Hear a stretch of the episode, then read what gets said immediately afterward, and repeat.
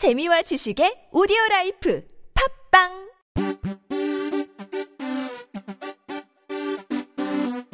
지금은 지금은 지금은 그냥 들어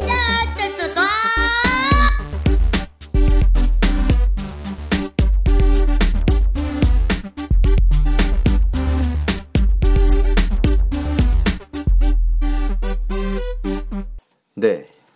이번 시간에는 번외 방송입니다. 저번에도 했듯이 책을 읽어주는 시간인데, 어, 이번 책은 제가 수업을 1년 동안 하면서 아이들에게 들려준 것들에 대해서 많이 들어봤는데, 가장 머리에 남고 기억에 남는 작품에 대해서 말을 많이 하더라고요.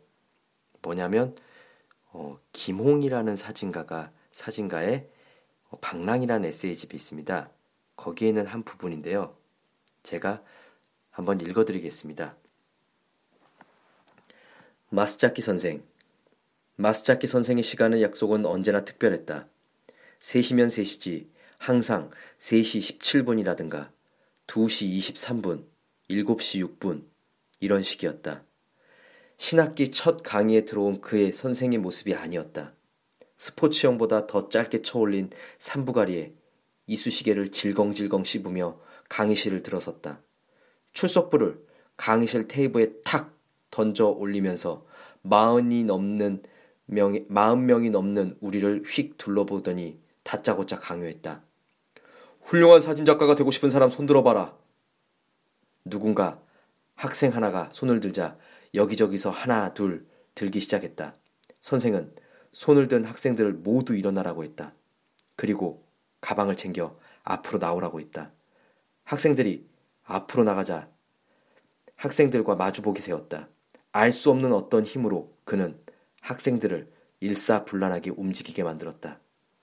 한마디에 아무도 거역하지 못하고 그가 시키는 대로 했다. 짧은 머리는 야쿠자라는 등식 때문도 아니었다. 내가 20년 넘게 학교 강의를 했지만 훌륭한 사진작가가 되겠다고 공언하는 학생 중 그렇게 된 학생은 하나도 보지 못했다. 나는 더 이상 너희들에게 속고 싶지도 않고 그런 기대도 하고 싶지 않다. 앞으로는 학생들은 내 강의를 들을 자격이 없다. 조용히 강의실 밖으로 나가라. 그는 완고했다. 칠판에 비스듬히 기대서 학생들이 다 나갔기까지 꿈쩍도 하지 않았다. 앞에 선 학생들은 그의 무관심과 단호로 일관된 태도에 더 이상 관용을 부탁할 수 없었다. 십여 명의 학생들이 다 나가버리자 그는 다시 물었다. 우리는 지금 5층에 있다. 모기가 날아다니면서 여러분을 물고 있다. 어떻게 할래? 그는 손가락 끝으로 한 학생을 가리켰다. 너! 대답해봐. 우물쭈물하자. 그는 여지없이 학생을 밀어냈다. 나가! 그렇게 여러 명의 학생이 떠밀려 갔다. 강시라는 살얼음 판이다. 우리는 떼밀려 나가지 않으려고 온갖 머리를 굴렸다. 어느 정도 답할 준비가 되면 그는 어느새 질문을 바꿔버렸다. 지금이 몇 월인데 모기가 날아다닌단 말이야? 너 하루에 몇 시간 사진에 대해서 생각하지? 너 말이야. 그의 손가락 끝은 냉정했다. 바로 답이 나오지 않으면 손가락 끝으로 학생을 강의실 밖으로 밀어내었다. 아무도 거역하지 못하고 밀려났다. 학생들은 반 이상 줄었다.